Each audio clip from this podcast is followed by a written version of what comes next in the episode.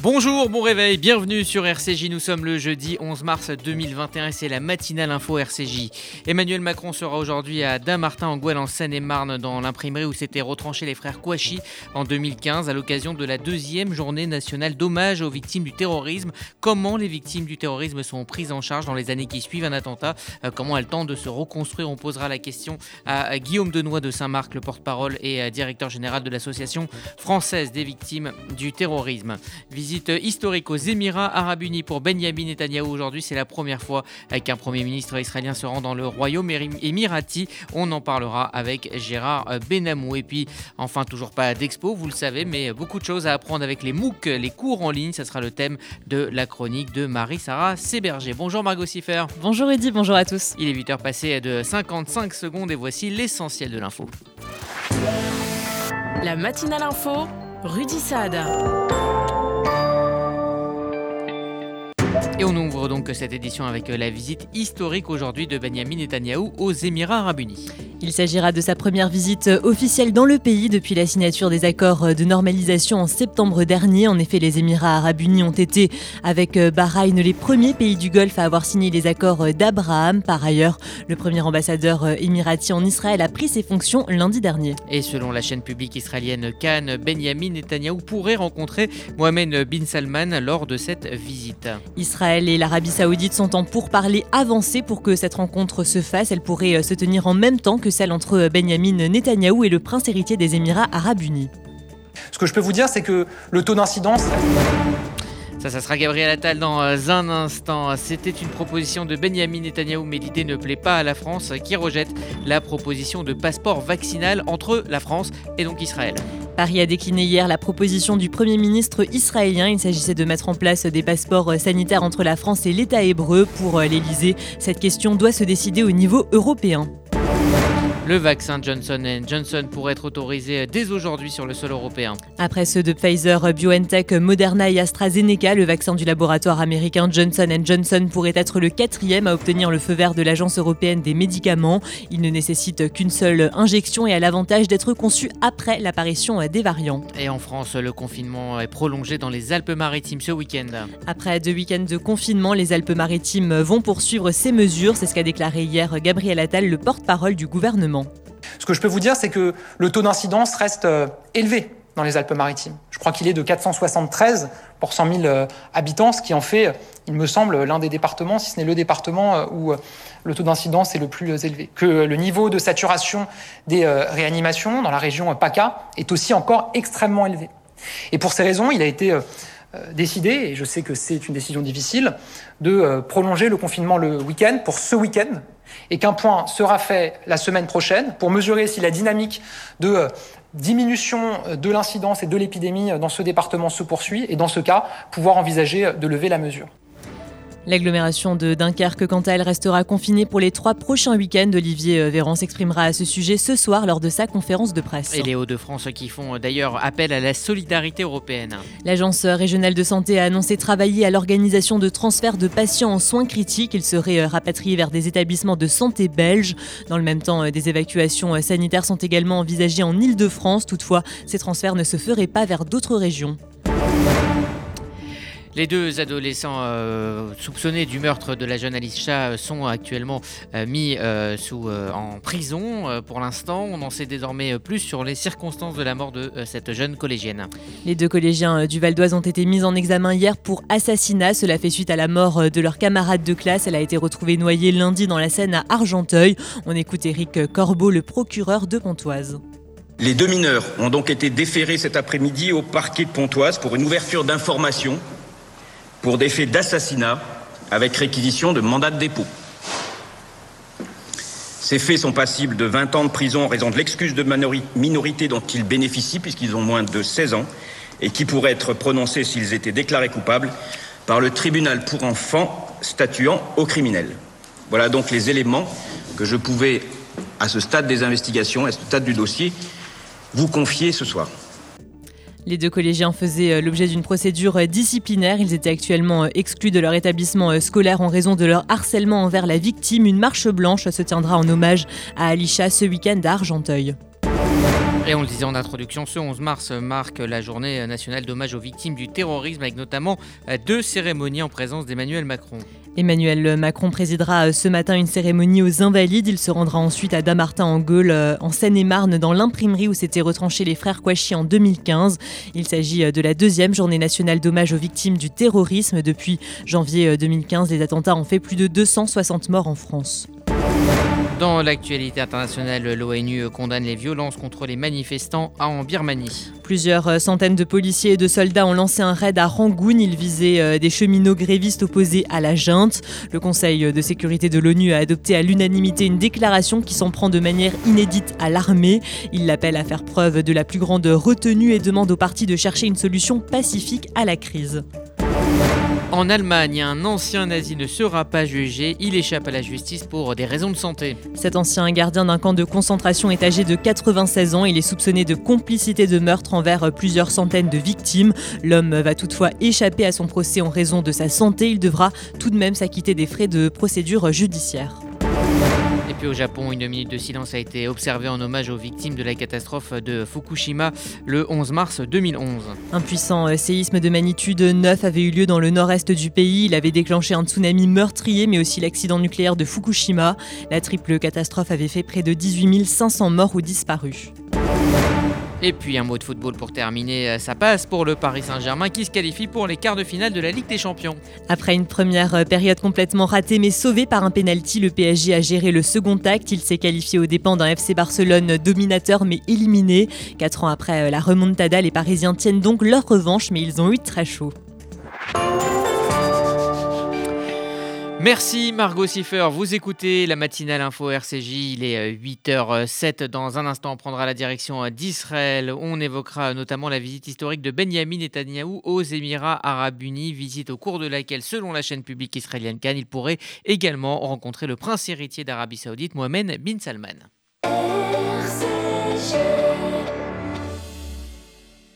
Il y a des salles de bain qui font vraiment rêver. Bain et déco. Il y a des cuisines où l'on se prendrait volontiers pour un chef étoilé. Bain et déco. Et si c'était le moment de changer Nos architectes et artisans qualifiés Bain et déco conçoivent et réalisent votre projet de A à Z.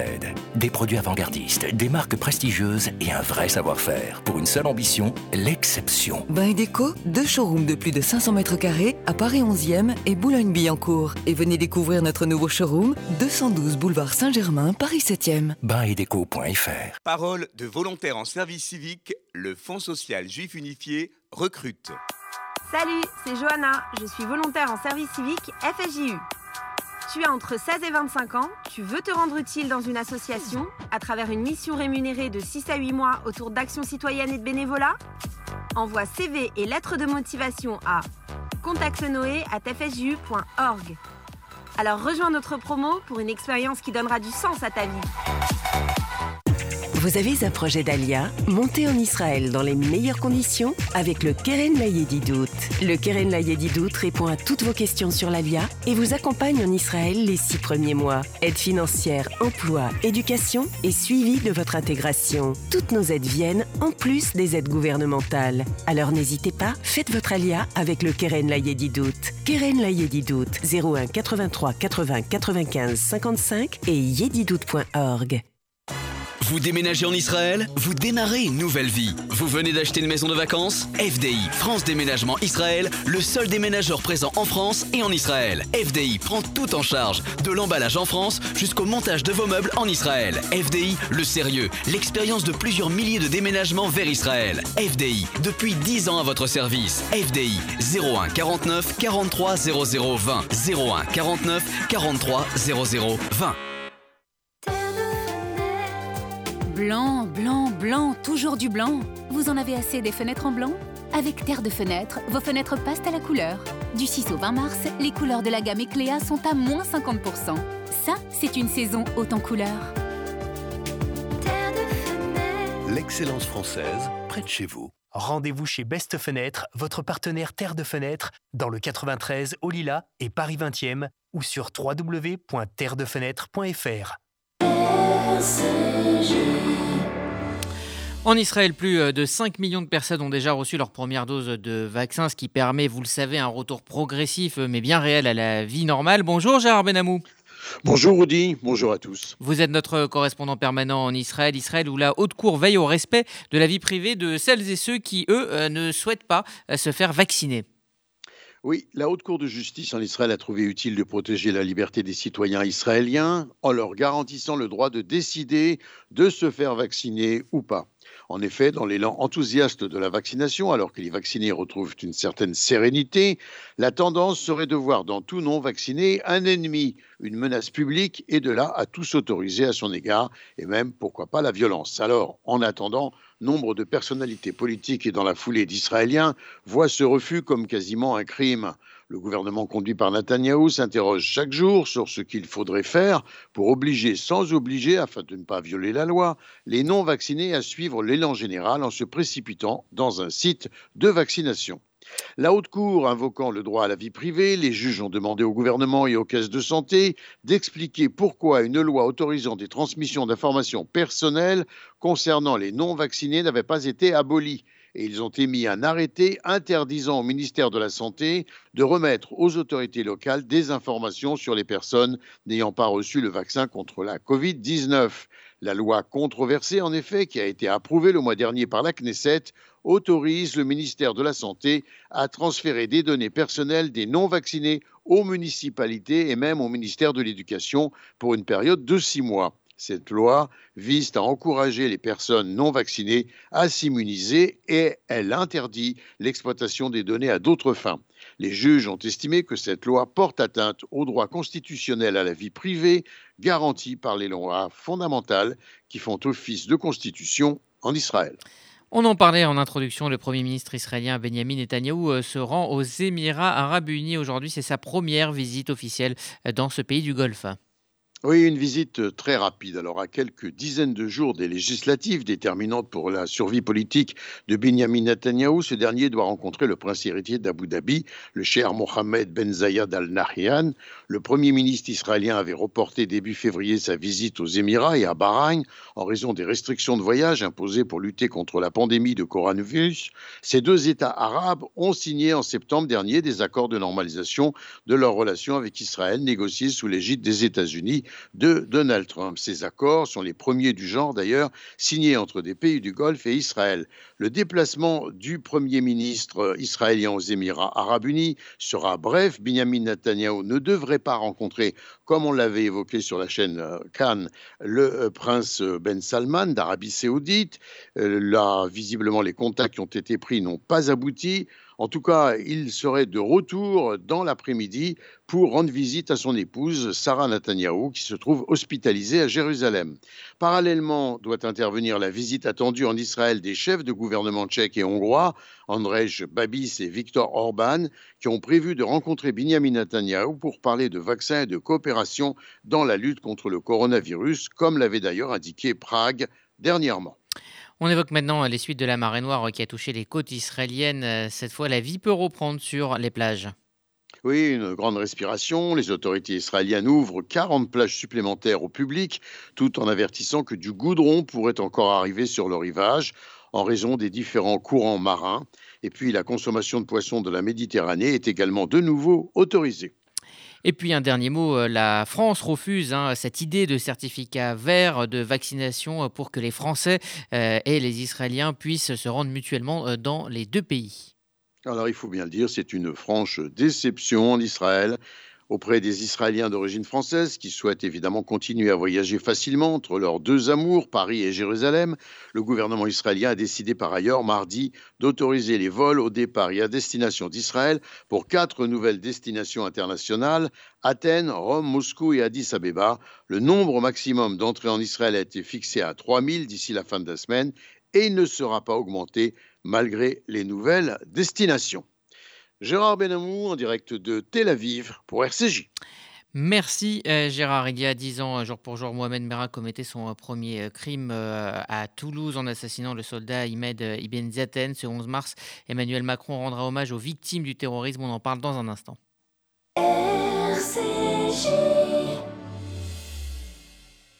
faites votre alia. Depuis 30 ans, Sonigo Déménagement Groupe Fidi s'occupe de tout. Expédition en groupage maritime et conteneurs personnalisés, assurance tout risque, véhicules, solutions de stockage pour courte et longue durée en nos dépôts ultra sécurisés. Sonigo Déménagement, agent en douane certifié Fidi et reconnu par les autorités, facilitera toutes vos démarches. Sonigo Déménagement Groupe Fidi au 01 76 54 92 92 01 76 54 92 92 ou sur le Faites-vous connaître, faites-vous entendre, offrez une vraie visibilité à votre entreprise, votre association, votre projet. RCJ est là pour trouver avec vous la solution clé en main. Spot radio, campagne publicitaire, publi reportage, sponsoring d'émissions. Nous serons à vos côtés pour élaborer ensemble la meilleure des stratégies pour vous faire connaître. Appelez notre régie publicitaire au 06 03 47 98 36.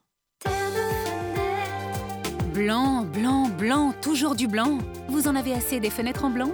Avec Terre de Fenêtre, vos fenêtres passent à la couleur. Du 6 au 20 mars, les couleurs de la gamme Ecléa sont à moins 50%. Ça, c'est une saison haute en couleurs. L'excellence française, près de chez vous. Rendez-vous chez Best Fenêtre, votre partenaire Terre de Fenêtre, dans le 93 au Lila et Paris 20e ou sur www.terredefenêtre.fr. À l'occasion de la journée nationale d'hommage aux victimes du terrorisme, Emmanuel Macron se rendra aux Invalides pour présider une cérémonie, mais aussi à Damartin en Gouelle pour y rencontrer l'imprimeur qui avait euh, été pris en otage par les frères Kouachi en janvier 2015, Églantine Delalleux. Il y a un an, Emmanuel Macron commémorait la première journée nationale d'hommage aux victimes de terrorisme, une date non choisie au hasard puisque le 11 mars fait référence à la date de l'attentat de Madrid en 2004, attentat le plus meurtrier en Europe avec 192 morts et plus de 1500 blessés, mais aussi à l'attentat contre un militaire, Imad Ibziaten, à Toulouse en 2012, le premier d'une longue vague, une journée se voulant donc nationale et européenne puisqu'elle correspond aussi à la date de la journée européenne des victimes du terrorisme cette journée avait été demandée par de nombreuses victimes et associations et avait été instaurée par le décret du 7 novembre 2019 en France. Le but, rendre hommage à toutes les victimes des attentats perpétrés dans l'Hexagone depuis les années 70. Depuis 2015, plus de 6300 victimes et proches ont été prises en charge par le Fonds de garantie des victimes à travers un accompagnement social mais aussi financier. En 2020, plus d'un million et demi d'euros ont été versés aux associations et aux fédérations d'aide aux victimes. Pour perpétuer le devoir de mémoire, plusieurs initiatives ont aussi été mises en place, une médaille nationale de reconnaissance aux victimes de terrorisme ou encore le musée mémorial du terrorisme qui sera inauguré à Paris en 2027. Églantine Delalleux. pour évoquer cette journée d'hommage aux victimes du terrorisme, nous sommes en ligne avec euh, Guillaume Denoy de Saint-Marc, porte-parole et directeur général de l'Association euh, française des victimes du terrorisme. Bonjour. Bonjour. Merci d'être avec nous euh, ce matin. On vient de le dire, cette journée a été instaurée il y a deux ans. Euh, en quoi elle est importante pour euh, celles et ceux qui ont vécu ce séisme du terrorisme dans leur vie? Elle est importante parce que c'est un moment où on sort du déni, on sort de, de la sidération, on sort du, de la terreur pour mettre des, des, mots, pour parler, pour évoquer ce que c'est que le terrorisme. Donc c'est important pour les victimes parce que ça leur permet de, parcourir un chemin de résilience qui ne peut pas avoir lieu s'il n'y a pas de reconnaissance, s'il n'y a pas euh, une libération de la parole. Mais elle est aussi importante pour l'ensemble de la société parce que ça nous permet d'aborder ce sujet anxiogène qu'est le terrorisme. Euh, ça nous permet euh, finalement de célébrer ce qui fait la société et qui a été attaqué euh, par les terroristes qui souhaitent renverser nos valeurs. Alors il y a la reconnaissance des, souffrances des familles et des blessés, mais il y a aussi leur accompagnement euh, dans l'après, un accompagnement euh, psychologique, un accompagnement matériel. Est-ce que vous pensez que l'État est à la hauteur à ce niveau-là? L'État français est un des pays qui accompagne le mieux les, victimes du terrorisme. et il n'y a pas de surprise en ça, dans le sens où la, la France est particulièrement frappée et depuis longtemps euh, par le terrorisme, par toutes les formes de terrorisme, et, donc a su euh, pas à pas euh, améliorer son dispositif. Certes, il reste, encore perfectible, mais je dirais que la France est devenue un modèle parmi les, différents pays qui accompagnent les victimes du terrorisme. ça n'a pas été sans, douleur, ça a été compliqué, mais aujourd'hui, on, On est plutôt dans une phase où on essaye euh, que ce modèle-là soit dupliqué dans d'autres pays, notamment en Europe. Alors, un musée hein, dédié au terrorisme ouvrira ses portes, c'est prévu pour 2027, ça sera en région parisienne. c'est un musée qui va raconter les attentats perpétrés en France depuis les années 70. Qu'attendez-vous de, ce lieu de mémoire? Alors, c'est à la fois un lieu de mémoire pour nous, les victimes, un, lieu où on pourra euh, évoquer tous les terrorismes euh, et toutes les victimes, qu'elles soient à l'étranger, qu'elles soient euh, sur le sol français. et je pense notamment à tous ceux qui ont perdu quelqu'un à l'étranger ou qui ont été victimes à l'étranger. Elles ont des difficultés pour se recueillir quelque part. là, il y, aura, il y aura un lieu pour elles. Mais au-delà, c'est un lieu d'éducation. C'est un lieu où on va pouvoir continuer, renforcer notre travail de sensibilisation du public sur le vivre ensemble, sur euh, l'importance de, euh, de, dialoguer, de discuter euh, et ne pas vouloir imposer par la violence ces idées. C'est vraiment quelque chose qui sera en continuité avec tout le travail que nous faisons actuellement dans les lycées, dans les collèges, dans les prisons, dans les quartiers, pour euh, développer un dialogue et, défendre les valeurs de la démocratie, les valeurs euh, euh, des droits de l'homme. Le terrorisme a existé de, tout temps. Est-ce que vous pensez que justement par l'éducation, on peut le, vaincre? Je dirais que le, terrorisme est un mode opératoire pour pouvoir imposer ou des idées, une idéologie. Et, toutes les idéologies sont susceptibles, dès lors qu'elles deviennent radicales, euh, d'utiliser le terrorisme. Et, il est très important euh, de, bien faire comprendre que euh, c'est une voie sans issue et qu'il faut, si on veut imposer des idées, il faut le faire par le dialogue, il faut le faire par, par, par, par une voie démocratique, par un échange, et qu'on a le droit de ne pas être d'accord sans pourcent basculer dans, euh, sans pourtant basculer dans la haine ou, la vengeance. Et, je dirais que c'est une leçon euh, que nous ont appris ceux qui sont revenus des camps de concentration, qui est euh, que la vie peut être très belle malgré ce qu'on a, ce qu'on a souffert, qu'on peut grandir et être encore plus amoureux de la vie après avoir vécu un traumatisme violent. et, et, qui a l'autre chemin qui est celui de la haine et de la vengeance est, une voie sans issue. Merci euh, Guillaume Denois de Saint-Marc. Euh, je rappelle que vous êtes porte-parole et directeur général de l'Association française des victimes euh, du terrorisme. Merci de vous être exprimé en cette journée donc du souvenir journée nationale dédiée aux victimes du terrorisme. Merci à vous. Et j'en profite hein, d'ailleurs pour euh, corriger hein, ce que j'ai dit tout à l'heure. L'attentat de Toulouse n'était pas il y a 10 euh, ans, mais bien il y a 9 ans. C'était donc en, en, 2012. Ça a démarré le 11 mars 2012 et non pas 2011. Vous écoutez euh, la matinale info RCJ. Il est 8h22 et place maintenant à votre chronique expo du jeudi. Marie-Sarah Séberger nous explique comment s'intéresser à l'art en attendant la réouverture des musées.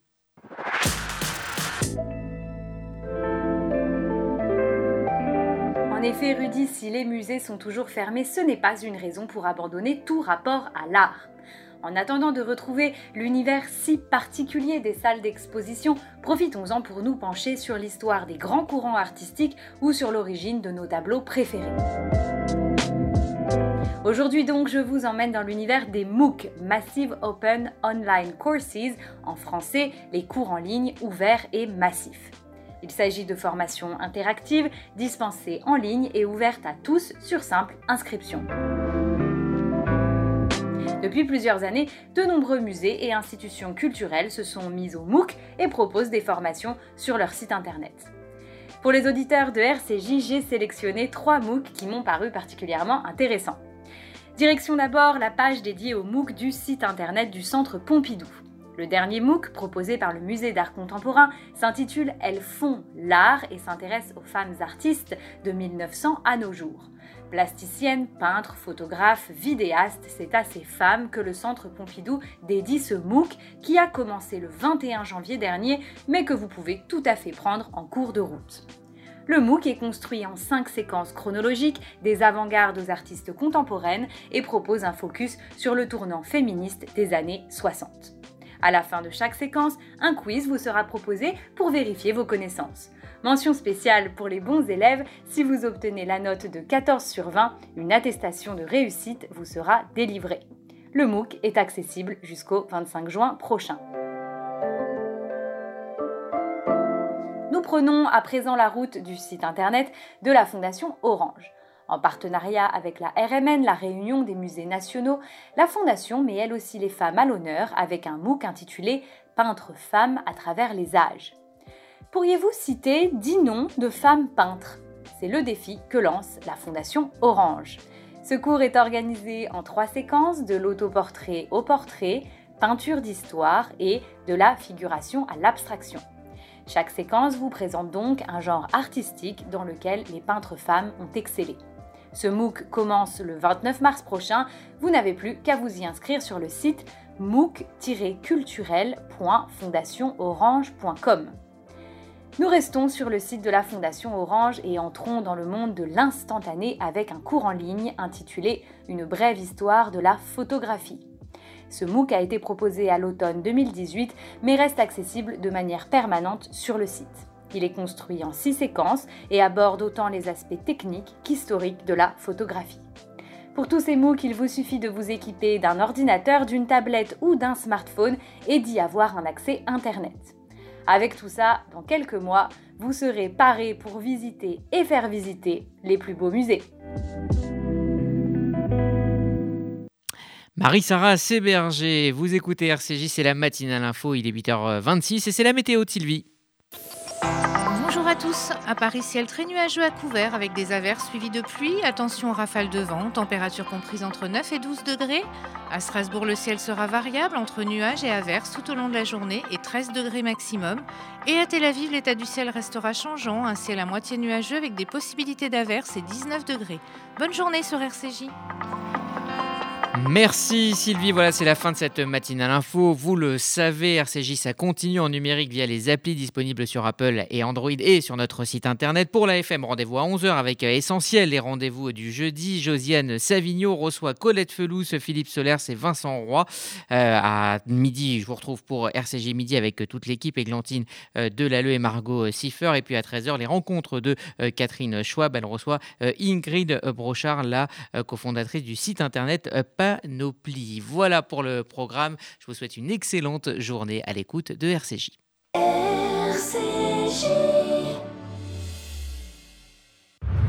Le KKL, depuis 120 ans, une histoire extraordinaire. Une aventure qui mêle écologie, réalisation d'infrastructures et plantation d'arbres. Une histoire d'éducation sioniste et d'investissement dans le futur des jeunes générations. Le KKL, c'est la réalisation du rêve de ceux qui ont cru en ce miracle que l'on appelle Israël. Mais par-dessus tout, le KKL, c'est un amour indéfectible et un engagement pour la terre et le peuple d'Israël. Faites partie de cette aventure en soutenant le KKL de France. Faites votre don sur kkl.fr.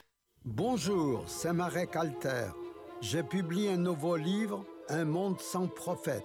Le prophète en hébreu, l'homme qui crie. Mais qui oserait aujourd'hui pousser un cri pour nous réveiller? Où sont les Abraham, Moïse, Isaïe et plus près de nous, Hugo, Jaurès, Gandhi, Mandela, l'abbé Pierre? Mon livre est le cri d'un homme blessé, mais qui garde espoir. Lisez-le. Un monde sans prophète de Marek Alter aux éditions Hugo Doc, déjà en librairie. Vous avez un projet d'Alia Montez en Israël dans les meilleures conditions avec le Keren Layedidout. Le Keren Layedidout répond à toutes vos questions sur l'Alia et vous accompagne en Israël les six premiers mois. Aide financière, emploi, éducation et suivi de votre intégration. Toutes nos aides viennent en plus des aides gouvernementales. Alors n'hésitez pas, faites votre Alia avec le Keren Layedidout. Keren Layedidout 01 83 80 95 55 et yedidout.org. Parole de volontaires en service civique, le Fonds social juif unifié recrute. Salut, c'est Sacha. Je suis volontaire en service civique FSU pour l'Achomer Atsaïr. Tu as entre 16 et 25 ans Tu veux te rendre utile dans une association à travers une mission rémunérée de 6 à 8 mois pour lutter contre le décrochage scolaire Envoie CV et lettres de motivation à contactnoé at fsu.org. Alors rejoins notre promo pour une expérience qui donnera du sens à ta vie. RCJ.